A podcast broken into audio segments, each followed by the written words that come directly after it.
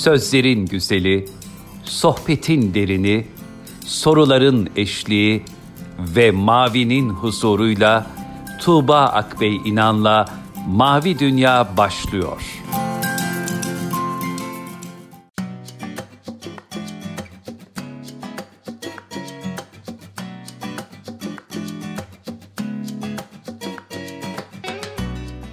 Merhaba sevgili dinleyenler. Tuğba Akbey İnan'la Mavi Dünya'ya hoş geldiniz. Bu programımızda da yine kıymetli bir misafirimiz olacak. İzimler ne kadar bizim e, kitabıyla eğitimci ve yazar Ayşe Yazıcılar Hanım bizimle birlikte. Hoş geldiniz Ayşe Hanım. Teşekkür ederim. Hoş bulduk Tuğba Hanım. Önce kitabınız hayırlı olsun. Birazdan kitapla ilgili sohbete başlarız ama kısaca biraz hikayenizi dinleriz isterim. Çok teşekkür ederim. Isterim.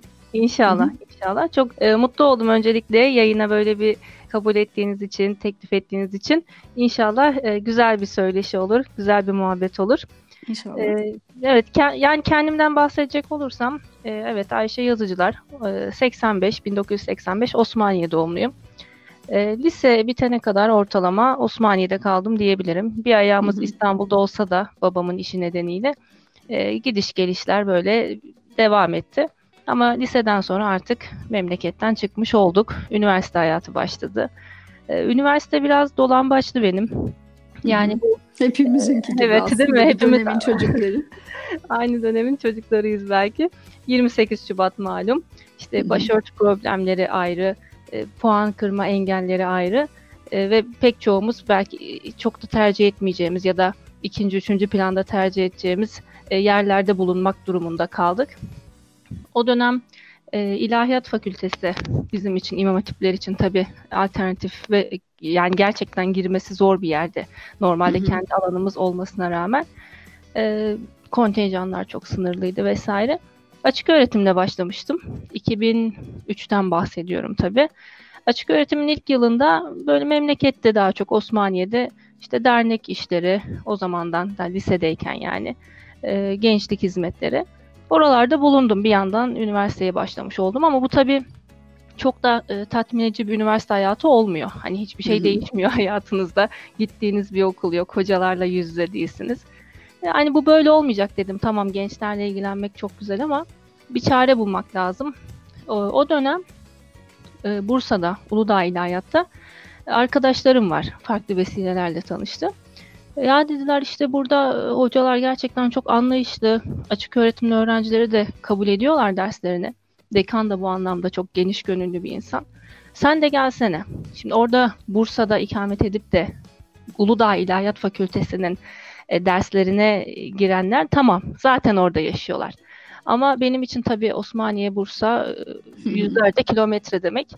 E, tamam yani dedim hani zaten bir şey arıyorum bu olsun Uludağ İlahiyat'ta ders almak yani. Osmaniye'den bakınca çok e, güzel geliyor. Oraya gitmiş olduk. Bir senem orada geçti benim. Yani açık öğretimli olduğum halde Uludağ İlahiyat'ın derslerine girmiş oldum. E, o dönem dikey geçiş sınavı tabii bizim için en önemli sınav. Çok da böyle bilinmeyen, e, işte girildiğinde çok da bir yerlere yerleşilmeyen bir sınav olarak e, akılda kalmış bir sınav. E, zaten ben dikey geçişe gireceğim dediğim zaman çevremdekiler hani ne sınavı o? Girsen de kazanabilir misin ki? Tepkileri oluyor genelde. Yani dedim hani deneyeceğiz, göreceğiz, niyet edeceğiz. E, o dönemde şey var. Takip ettiğim öyle kişisel gelişim dergileri tabii lisedeyken hepimizin şöyle bir elinden geçmiştir. E, bir sağır kurbağa hikayesi var. Biliyorsunuz evet. herkes biliyor evet, evet. muhtemelen. İşte o sağır kurbağa örneğini veriyordum sürekli. Ben sizi duymayacağım. Ben dikey geçişi bir şekilde gireceğim. Olacak yani işte ÖSS Allah'tan büyük değil, DGS Allah'tan büyük değil diye diye böyle 20'li yaşlarında. Bayağı idealizmle. böyle hep dilimde bunlar vardı. Nasip e, Bursa'da girdim sınava.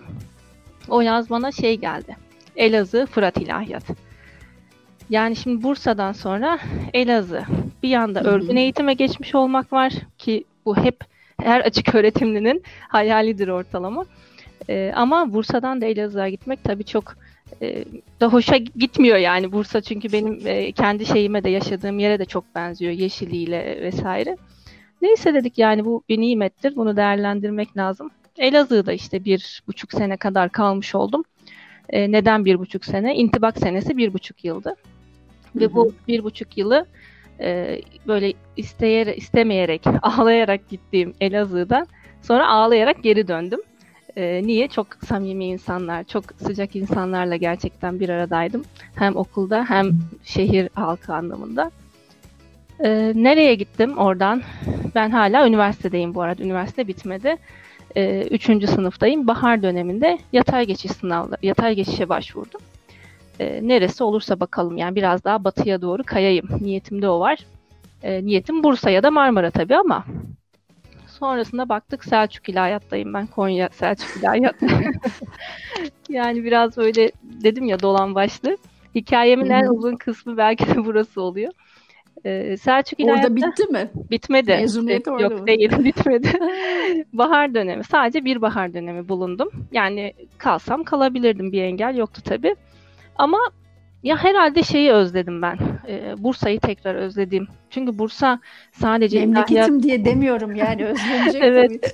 Siz de Bursalısınız. Gerçekten Bursa'ya daha önce çok gidip gelmiştik ama bir öğrenci olarak ve ilk öğrencilik, üniversite öğrenciliği deneyimini aileden ilk defa bu kadar uzun süre ayrı kalma e, ve bunların hepsini Bursa'da yaşadım ve Bursa e, benim güvenli bir şehir bu anlamda öğrenci Kesinlikle çok güvenli e, ve benim e, hani böyle arzu ettiğim hayat tarzına çok uygun bir şehir. Zenginlik de var, hareket de var.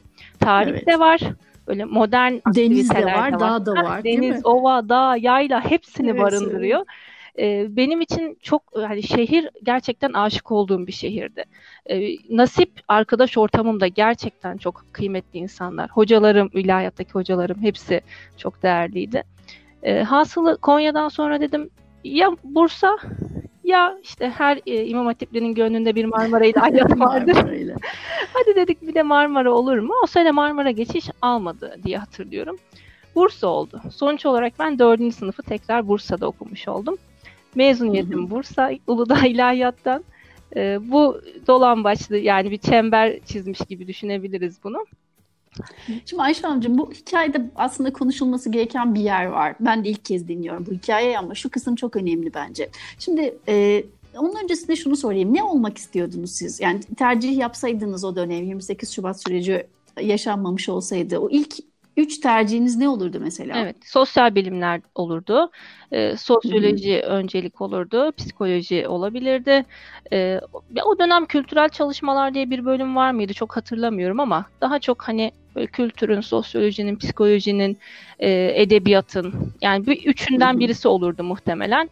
E, bölüm mü olurdu, öğretmenlik mi olurdu, bölüm olurdu diye düşünüyorum. E, çünkü öğretmenliği ben daha çok Şimdi oraya da geleceğim.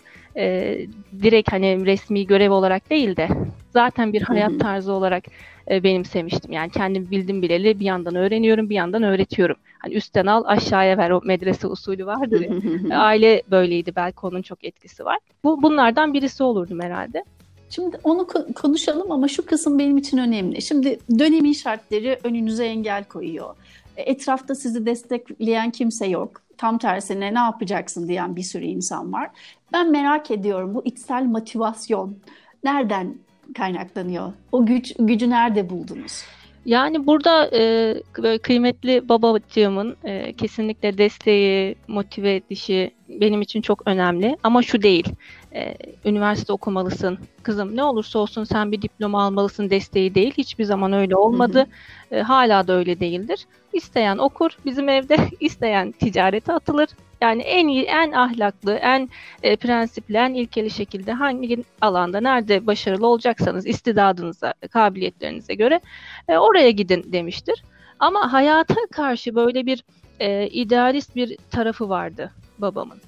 Bence bunun çok ciddi bir etkisi var. Çünkü küçüklüğümüzden beri bizi hep böyle yetiştirmiştir. Hani e, başarıdan ziyade iyi insan olmak, güzel insan olmak ama bunu en e, uygun şekilde, en hayırlı şekilde yapmak gibi böyle hep motive ederdi bizi.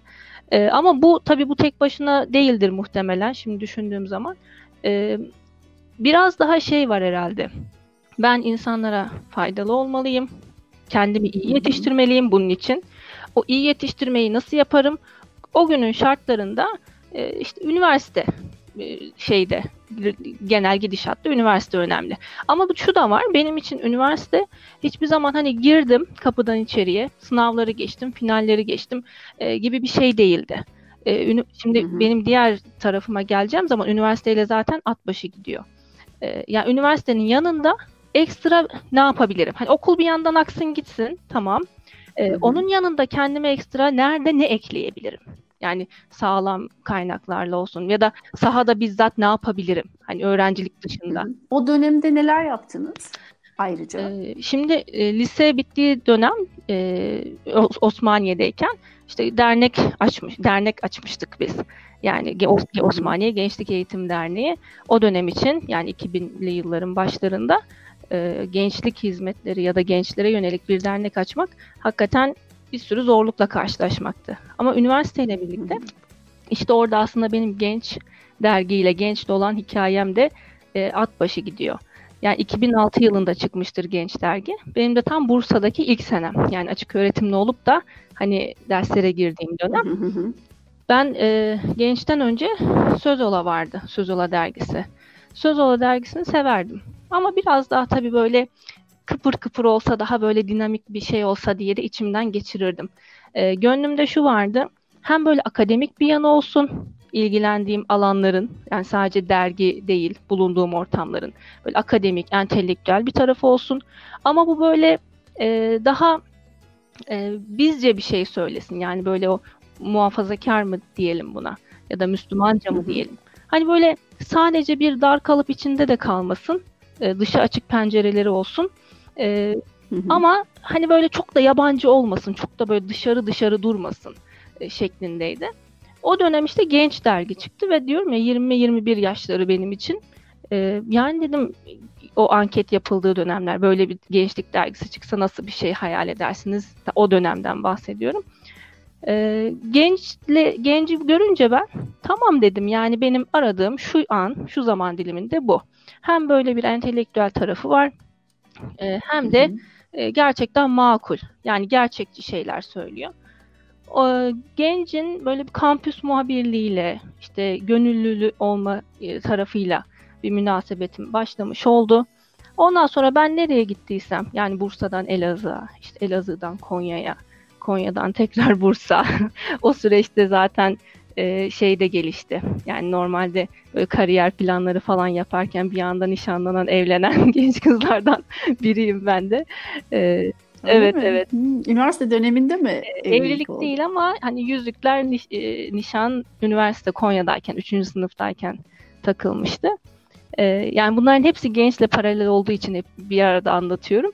E, ben gittiğim yere... Çünkü beyninizde evet. zaten genç dergisinde evet, şu evet, anda. Gerçekten hani nereye yönelirseniz kapı oradan açılır e, denilir ya. Hakikaten nereye yöneldiysek kapı oradan açılmış oldu. Dünya kapısı da, dünya evinin kapısı da oradan açılmış oldu. Ee, ben Elazığ'a gidiyorum. Elazığ'da işte öncesinde diyelim bir şekilde beni tanıyan hocalarım sen burada işte gencin evi açılsın. Sen orada şey yap hani ön ayak ol diyorlar. Tamam Hı-hı. zaten nasip ya gittiğim her yerde bir şekilde bir abla, lider, ev başkanı bir şey oluyorum yani o nasip öyle gelişiyor. E, Bursa'da da nitekim öyle olmuştu. Yani açık öğretimliydim ama e, orada bir e, yurt dışından gelen öğrencilerin 40 tane öğrencinin e, böyle idareciliğini yapmak nasip olmuştu. Oradan Elazığ'a Elazığ'da işte gencin çalışmalarını yürütüyoruz. Üniversitede kampüs muhabirliği işte genci anlatıyoruz ki o dönem gencin daha anlatılma dönemi. Hani bakın böyle bir dergi var. Bu bir işte gönüllü teşekkül olabiliriz vesaire. Sonra Konya'ya geçiyorum. Konya'da aynı şey oluyor. İşte burası gencin evine açıl, açılsın sen burada bunları yap vesaire yapsan güzel olur. İyi tamam o da güzel. Böyle oradayken de zaten e, hakikaten nişanlanmak nasip oluyor. Üniversite bitince de evlenmiş olduk zaten. E, Genç Dergi'de şu an zaten Süleyman Bey. Genç Dergi'nin editörü. Böyle bir yol çizilmiş oldu. Şimdi üniversite hayatından hala çıkamadım tabii şu anda. üniversite sürecinden. e, mezuniyetle birlikte biz artık İstanbul'a yerleşmiş olduk. Hani yerleşik hayata geçtim ben. Şimdi öğretmensiniz siz aynı zamanda ama herhalde o da çok kolay bir geçiş süreci olmamıştır. Muhtemelen orada da bir evet, maraton evet. sizi bekliyor gibi duruyor. O da şöyle, E, normalde dediğim gibi ben öğretmenliği ya da eğitimi bir meslek gibi yani resmi milli eğitimde öğretmen olmak gibi değil de zaten hayatımız bir şekilde hani eğitim almak ve vermekle geçecek gibi düşünmüşümdür. E, yani öğretmenlik, mezuniyetle öğretmenlik arasında benim e, 6 sene var. Çünkü mezun oldum, evlendim, e, ard arda iki evlat nasip oldu, 17 ay araları var.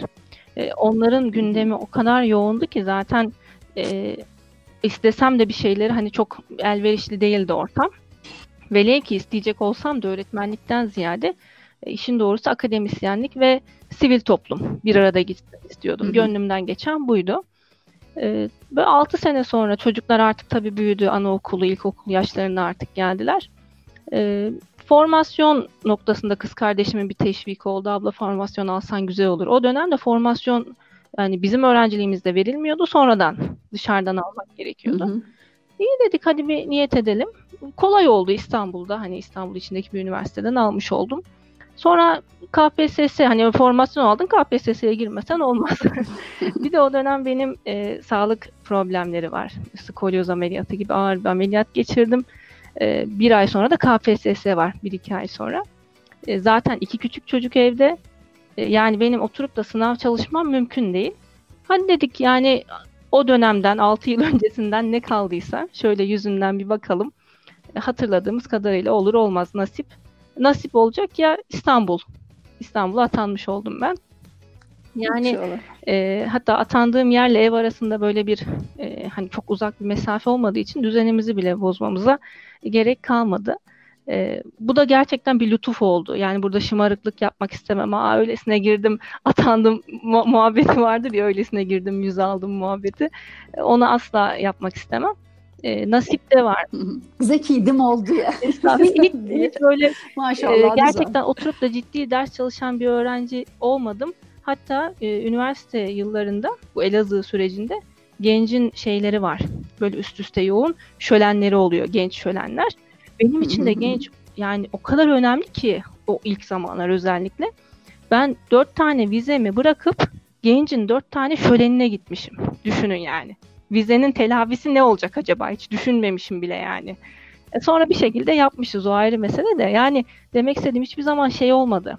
Okul işte çalışmalıyım, en başarılı olmalıyım. Olmadı. Bir hırs değil de daha çok böyle hayata çelik halatlarla bağlı faydalı olmak adına yapılmış bir e, çalışmanın evet, geri bildirimi evet. gibi aldım ben aslında bu söylediklerinizi. Evet. Şey merak ediyorum işte lise hayatı boyunca bir şekilde zaten gençlerle birlikte olan biri var, idealizmi olan biri var.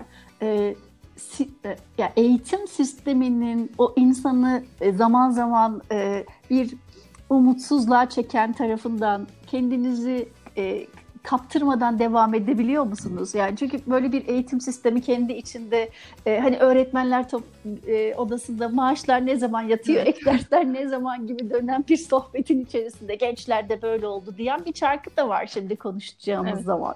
Siz bu kadar ideal biri olarak, ideallere sahip biri olarak zaten gençlerle bir bir ilişkisi, bir hukuku olan biri olarak e, bu çarkın içinden kendinizi koruyabildiğinizi düşünüyor musunuz? Yani şöyle söyleyeyim. Şimdi işin e, kendi siz sorunca şimdi geçmişi şöyle bir tekrar göz önünde bulundurdum. İşin özüne odaklandığımı düşünüyorum ben. Yani o zaman da işte 2000'li yılların başlarında bir 20 sene önce de benim dediğim gibi kendime ve insanlara e, iyi faydalı olabilmem için ne gerekiyor şu an? Ya bu diplomayı bir almak lazım. Hani anlaşılan bu diploma bir lazım. tamam şart değil e, ama yapabiliyorsan yap. E, hani illa anlamında demiyorum. E, geçer sebep neden? Ya da ekonomik kaygılarla yapılmış asla, bir şey asla. değil. Asla yani hiç ne üniversiteyi okurken bir mesleğim olsun da çalışayım niyetiyle bir adım ki babam da hiçbir zaman onu bize telkin etmemiştir. Hep şunu söylemiştir. E, bak oradan da oraya bağlantı kurayım. E, Türkiye şartlarında ya da işte bu yaşadığımız coğrafyada e, bir kız çocuğunun doktora da yapsa, ne bileyim profesör de olsa, ne olursa olsun e, hayatının büyük oranda e, gelenek bunu söylüyor ya, eşine, beyine göre şekillendiğini söyleyen bir baba. Dolayısıyla yani sen istediğin kadar kariyer yap, e, şeyine göre, hani beyine göre, eşine göre e, bir dünyan oluyor. Çünkü Türkiye'de biliyorsunuz e, genelde şeydir. Hanımlar beylere daha çok uyum sağlar. Hani e, hayat tarzı evet. olarak, çevre olarak. E, bu benim böyle kulağımda bir küpe olarak kalmış. Üçüncü sınıfta belki de hani e, evliliğe tamam diyememin ya da sıcak bakmamın bir sebebi de budur diye düşünüyorum ben tekrar dönüp baktığımda. Yani iyi bir insan mı karşıma çıkan? Evet işte şu şu şu mu şöyle mi? Evet. Ha, Ayşe tamam kariyer yapmak çok güzel ama böyle güzel de bir insan var. Ee, asıl olan bu sanırım. Baban hep böyle diyordu. Hadi tercihini buradan yana yap e, gibi böyle bir e, arka planda duygu vardı diye düşünüyorum. Şeye tekrar aynı noktaya gelecek olursak işte eğitim sisteminin olumsuz yönleri dedik. Yani öze odaklanma. Yani o an diploma mı lazım? Tamam. Yapabiliyorsak diplomayı alalım. İşte öğretmenlikte bir sürü şey var. Özellikle atandıktan sonra bunu daha çok fark ettim tabii ben. Atanana kadar herkes atanalım der. Atandıktan sonra bir sürü evet. eksikler, Allah'ım şikayet evet. Yani evet. e, bir iş vardır, ek ders ücreti var mı diye sorulur falan. Tabii ki istisna ve çok idealist öğretmenler var ama hani o olumsuzluğu konuşacaksak böyle bir e, tabloda var. E, öğretmenliğe geçişte de benim hani e, hadi denk geldi öğretmen olayımdan ziyade şunu düşünüp niyet etmiştim o KPSS'ye girme sürecinde. Şimdi benim işim hep gençlerle mi? Hani gönlümde hep gençlere hizmet etmek mi var? Ya da onlarla birlikte olmak? Evet. Ee, tamam sivil toplum alanında hizmet ediyor muyuz? Zaten o döneme kadar yani gençte benim e, bir 8-10 senem geçmişti buradan baktığımız zaman. Ben zaten hep gençlerle birlikteydim öğretmen olana kadar. E, hatta bizim çocuklar küçük dedim ya bebek 17 ay arayla doğdular. Ben dışarıya çok çıkamıyorum. Onları alıp hani böyle bir e, düzenlerini bozmak istemiyorum. Yaklaşık bir 4 sene e, bizim evde home dernek yaptık biz. home derneği home ofisten tabii uyarlama. Arkadaşlar buna entelektüel ev sohbetleri de diyorlardı o dönemki arkadaşlar. E, haftanın 2-3 günü bizim ev açıktı yani. Kimin girdiği kimin çıktığı belli değil öyle söyleyeyim. E, salonun kapısında ders programı asılıydı. Yani çarşamba şu var, perşembe bu var, pazartesi bu var. İşte yazarları orada ağırlıyoruz. Ayla Begüm'den Rabia Brodbek'e, Yıldız Hanım, Yıldız Ramazanoğlu vesaire. Her şey bizim evde dönüyor öyle düşünün. Ee, ve hep üniversitelerle birlikteyim. İşte kitap kritikleri, makale değerlendirmeleri, yani aklınıza gelebilecek kültürel anlamda bir sürü etkinlik var ve hepsi bizim evin salonunda oluyor. İki çocukla beraber oluyor. E, niye söylüyorum bunu? Yani e, işte bir mesleğim olsun da öğretmen olayım değil. Ben zaten gençlerle iç içe olmak istiyorsam, onlarla birlikte hani olmak istiyorsam, e, sivil toplumda şey vardır. Onların arta kalan zamanlarına talipsinizdir. Yani okuldan kalan arta zaman, arta kalan zaman, işte neyse dershaneden falan. Ee, yani dedim hep üniversite birlikteyim. Lise bana biraz daha küçük geliyordu o dönem. Ama e, şu an eğitimci olarak girebileceğim yer lise en fazla. E, Yani o zaman ben onların ana vakitlerine, hani temel vakitlerine talip olayım. Yani bizzat içlerine gireyim. O 8 saat aynı sınıfı teneffüs edeyim. Aynı koridoru teneffüs edeyim. Öğretmenlikteki niyetim bu, buydu. Ee, Allah da nasip etti. Hakikaten de e, bir 4 yılı geride bıraktım. 5. yıldayım. 5 e, yıldır da çok güzel öğrencilerle e, onlar şimdi üniversiteye gelenler ve hala gençle birlikte olduklarımız var ya da genç dışında görüştüklerimiz. E, böyle güzel bir nasip oldu. Dolayısıyla bunları düşününce yani sonuca ve öze odaklandığımız zaman o diğer olumsuz hani üniversite hayatında olsun, öğretmenlik ya da hangi alanda olursa olsun aşmak biraz daha kolay oluyor. E, zor mu? Zor tarafları var tabii ya da mücadele etmemiz gereken bir sürü tarafı var.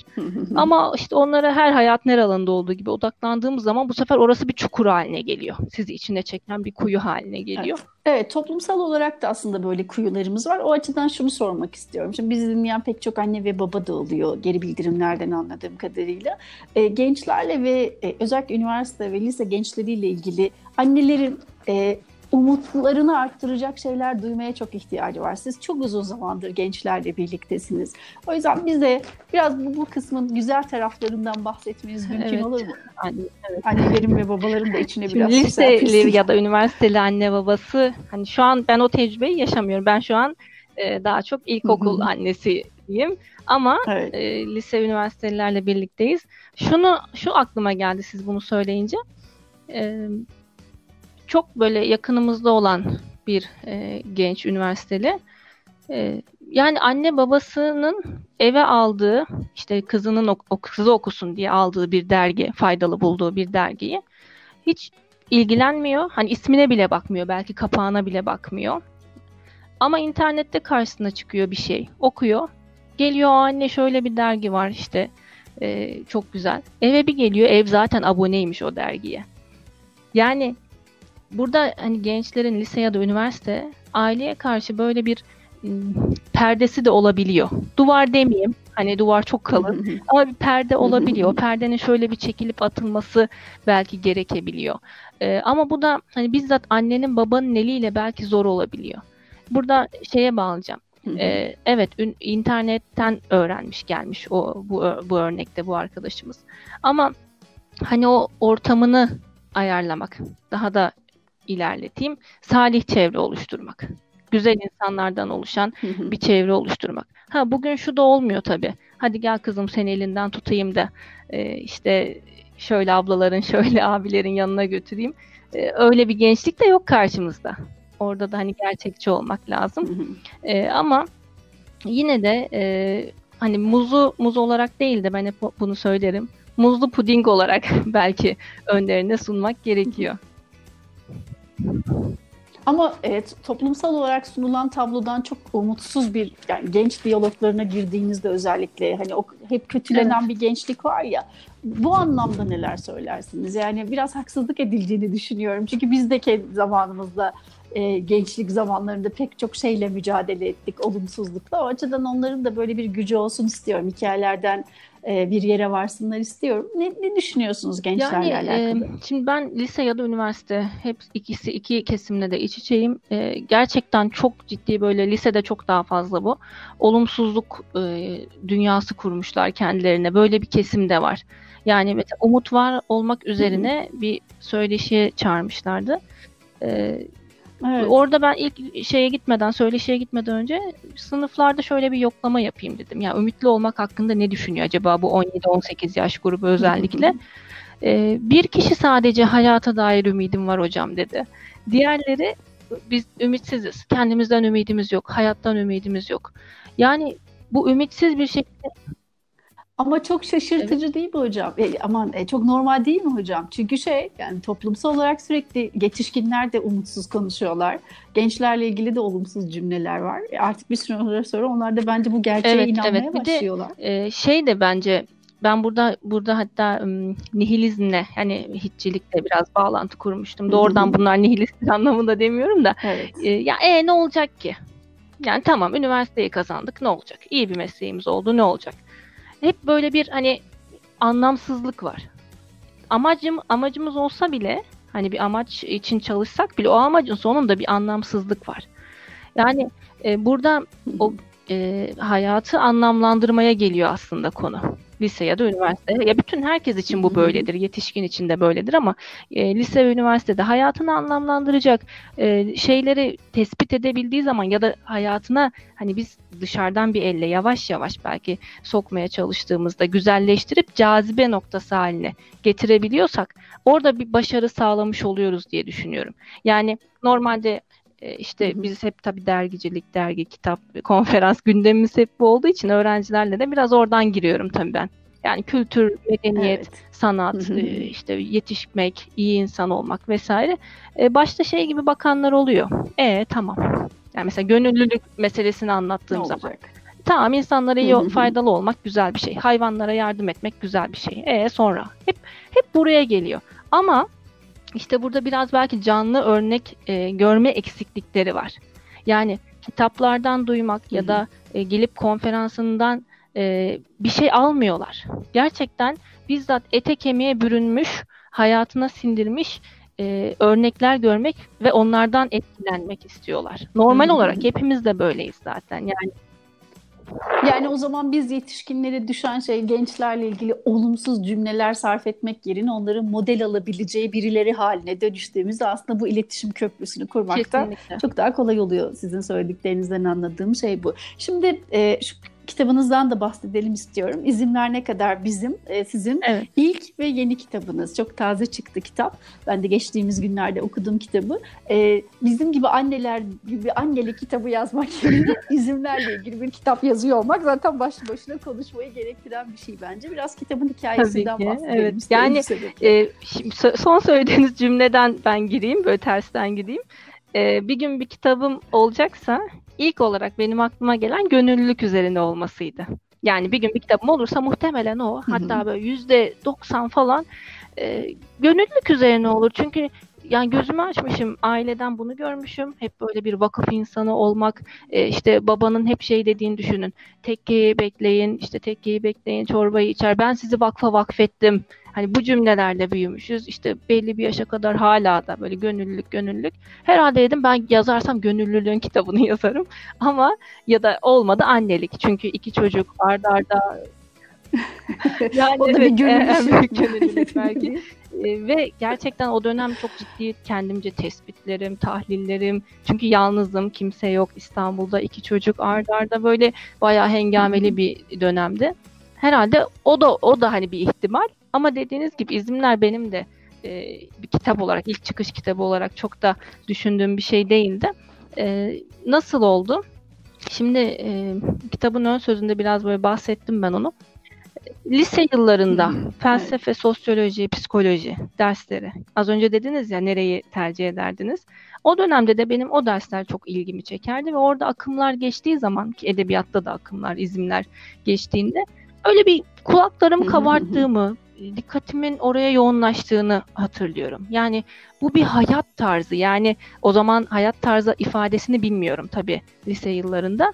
Ama bu bir yaşama biçimi gibi düşünüyorum. Yani sadece bir düşünceden ziyade e, hayatın böyle damar, kılcal damarlarına girmiş bir hayat tarzı. E, o öyle neyse lise bitti. Üniversitede o dedim ya Uludağ'da ilk sene açık öğretimde olup da derslere girdiğim sene E, duvar şeyleri, gazeteleri falan hazırlanıyor.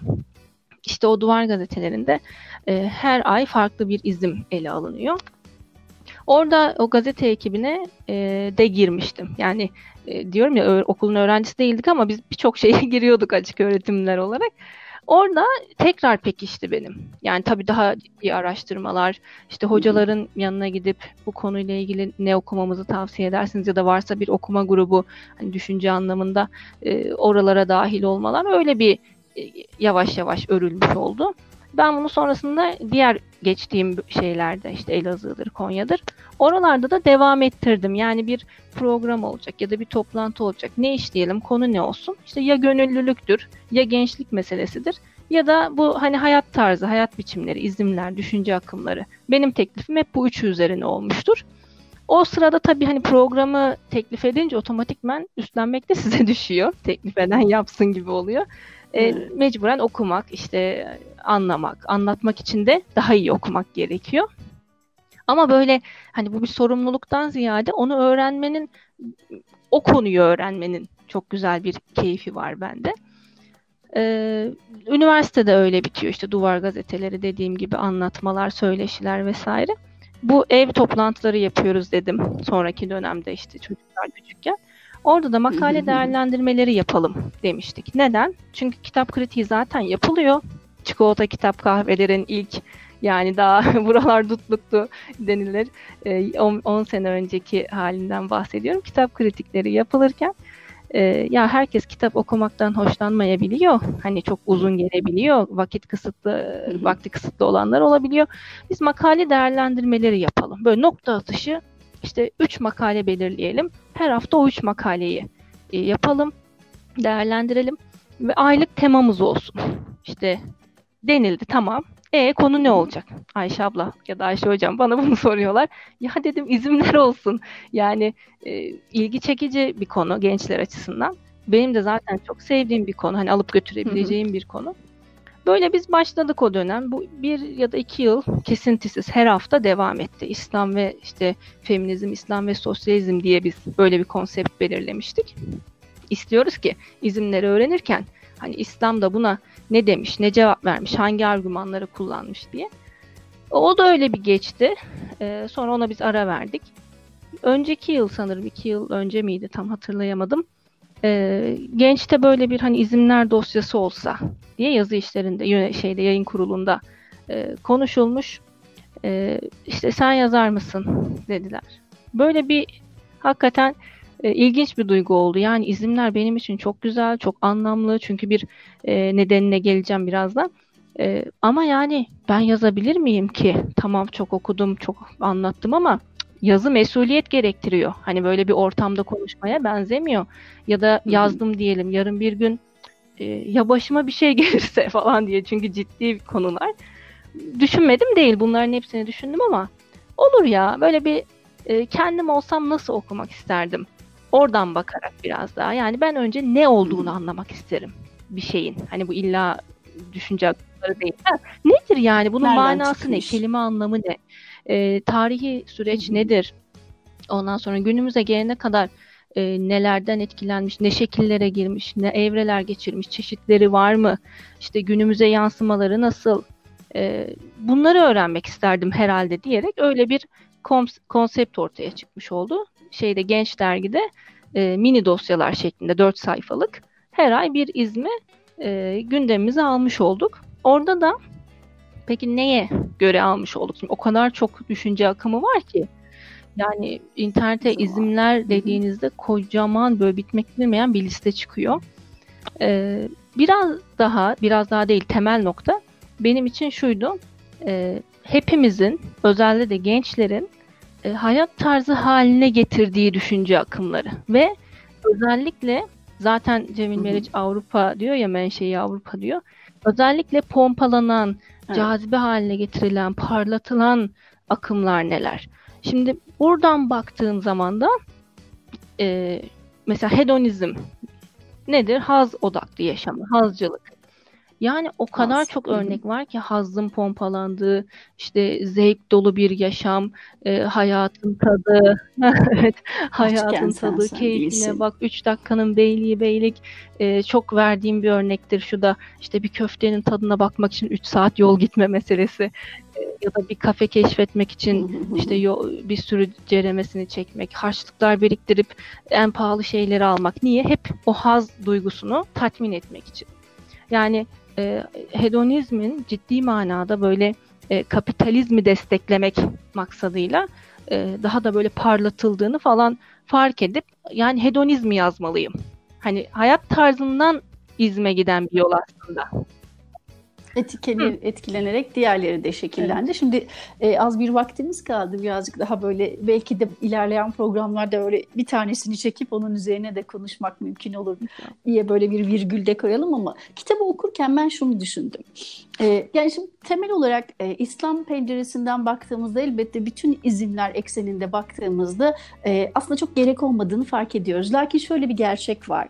E, hepimiz bunları sakin, e, bir şeyin imtihanı içinde değilken, e, paramız yokken e, diyelim ki ya da kadın erkek ilişkilerinde duruşumuz sınanmamışken filan söylerken bunu rahatlıkla söylüyoruz. Ama mesele galiba tam olarak olayın içindeyken biz kapitalist gibi davranmıyorsak, e, davranmamaya özen gösteriyorsak ya da böyle bir inancımız ve duruşumuz varsa, e, bir feminist gibi cümleler kurmamaya özen gösteriyorsak, kadın erkek duruşu evlilik e, ekseninde ya da işte haz e, peşinde koşma yani koşmamızın tam ortasındayken e, böyle bir cümleden kaçınıyorsak galiba gerçekte e, durduğumuz yerin sağlamlığına ilişkin bir fikir beyan edebiliyoruz. Diğer türlü e, hani bunlara gerek yok diyoruz ama bir bakmışsınız hepimiz paramız olduğu andan ya da bir ticarete atıldığımız andan itibaren işte 9.90 diyerek işte algıdaki 9 liraya verdim algısını kendi içimizde oluşturabiliyoruz. Kesinlikle. Yani galiba böyle bir durum da var değil mi? Yani izimlere de o, o, bütün olaylarda olduğu gibi sakin zamanda nasıl baktığımız değil, yani bizzat olayın içindeyken nasıl kesinlikle, duruşla yaklaştığımız söylediğiniz önemli. çok doğru. Çünkü orada şey var yani bu izimler dediğimiz düşünce akımları özellikle benim ıı, ele aldığım aldıklarım üzerinden söyleyeyim. Direkt bir insanın nefsine, egosuna oynama söz konusu. Yani şu saydıklarınız kapitalizm, evet. hedonizm vesaire hep böyle nefse çok hoş gelen şeyler. Yani orada aslında izimlere e, karşı şöyle bir dur demek ya da o akıma, akım ya zaten düşünce akımı, o akıma kapılmamak, çarpılmamak için orada bir böyle bir evet. e, dur. Yani ben şu an zaten e, bütün izimlerin sonunda da şeye bağladım ben. Her izmin sonunda hasılı kelam netice meram diye bir e, bölüm açtım. Yani tamam Evet, izimleri anladık, tarihini, tarifini, her şeyini anladık, görüşleri, yorumları dinledik. Peki biz ne diyoruz hasılı kelam diye? Orada hani böyle objektif bir kitap falan diyemeyeceğim. Gayet e, objektif kısmını ele aldıktan sonra yani o işte tarih aldıktan sonra bizcesini yani neyce o anladım. Müslümancasını yani biz burada nasıl durmalıyız? Yani bununla nasıl mücadele etmeliyiz? Ya da bu duygu geldiği zaman e, nasıl bir yol e, belirlemeliyiz ki e, o kınadığımız ya da eleştirdiğimiz o hamasi söylemlerle konferanslarını verdiğimiz e, şeyleri nasıl orada durduracağız? Evet. Aslında bir nefis mücadelesi var orada da. Yani daha düz konuşmak, daha anladığımız dilden konuşmak gerekirse hepsinde iş gidiyor, geliyor. Hani kendi nefsine, arzularına e, bir dur demek. Şey sözü var ya çok hani biraz amiyane bir tabir ama hani kapitalizm parayı buluncaya, feminizm Evet. kocayı buluncaya kadardır denilir ya o diğer eksenden de bakıldığında belki de onların da yani o düşünce akımlarına e, temsil edenlerin ya da o akımların içerisinde olanların pek çoğu da aslında tıpkı diğer e, taraftaki gibi bizzat olayın içerisindeyken belki de o ideolojisini de o kadar sahip çıkmadılar. Yani o yüzden herkes belki de durduğu yerin ne kadar sağlıklı olduğunu bizzat olayın Evet. için Yani sohbetini, konferansını vermek o kadar kolay ki. Gerçekten e, geçip de kanaat hakkında saatlerce konuşabiliriz. E, işte ne bileyim bir ortamda e, mütevazı olmak hakkında e, ne bileyim, yani bir sürü şey evet. Rızık hakkında, rızkın Allah tarafından verildiği ama sonra patron olduğum andan itibaren işçinin alın kur, Kesinlikle ya da hedef parayı verip sahibi, amaç sahibi olmak Bunların gerek hepsi. deyip de bir ortamda e, eve gelince böyle koltuğa yayılıp cipsle kolayla evet, edepsiz, gayetsiz bir şekilde evet. yaşamak. Yani e, olay anında akla getirmek e, dediğiniz çok önemli. Hani babamdan hep Hı hı. bahsettim. Babamın bizim üstümüzde tesiri çok fazladır. E, yani öğrendiğiniz o güzel sözler var ya der her zaman bize. İşte kitaplarda okuduğunuz o şiirler, nasihatler. E, işte öfke anında aklınıza geliyor mu? Ya da işte bir nefsinizi kaydıracak bir mesele geldiğinde aklınıza geliyor mu? O zaman işe yarar. Onun dışında çok süslüdür, hoştur. O kadar. Hı hı. Çok teşekkür ederiz sohbetimize katıldığınız için. Söylemek istediğiniz Ben çok teşekkür son bir ediyorum. şey var yani acaba? gerçekten bayağı tahmin ettiğimiz sürenin üstüne çıkmış olduk.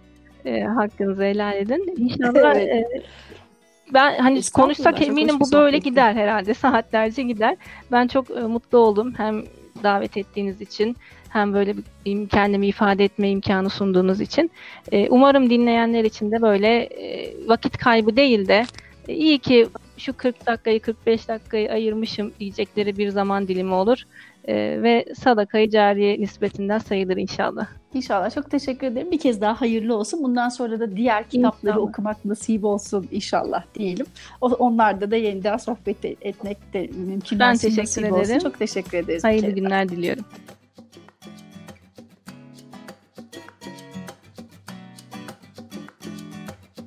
Sevgili dinleyenler, bugün de programımızda eğitimci ve yazar Ayşe Yazıcılar bizimle birlikteydi. İzimler Ne Kadar Bizim isimli kitabını konuştuk. Hem de gençlerle yaptığı çalışmaları konuştuk. Bir sonraki programda görüşünceye dek hepinize Allah'a emanet ediyoruz efendim. Hoşçakalın.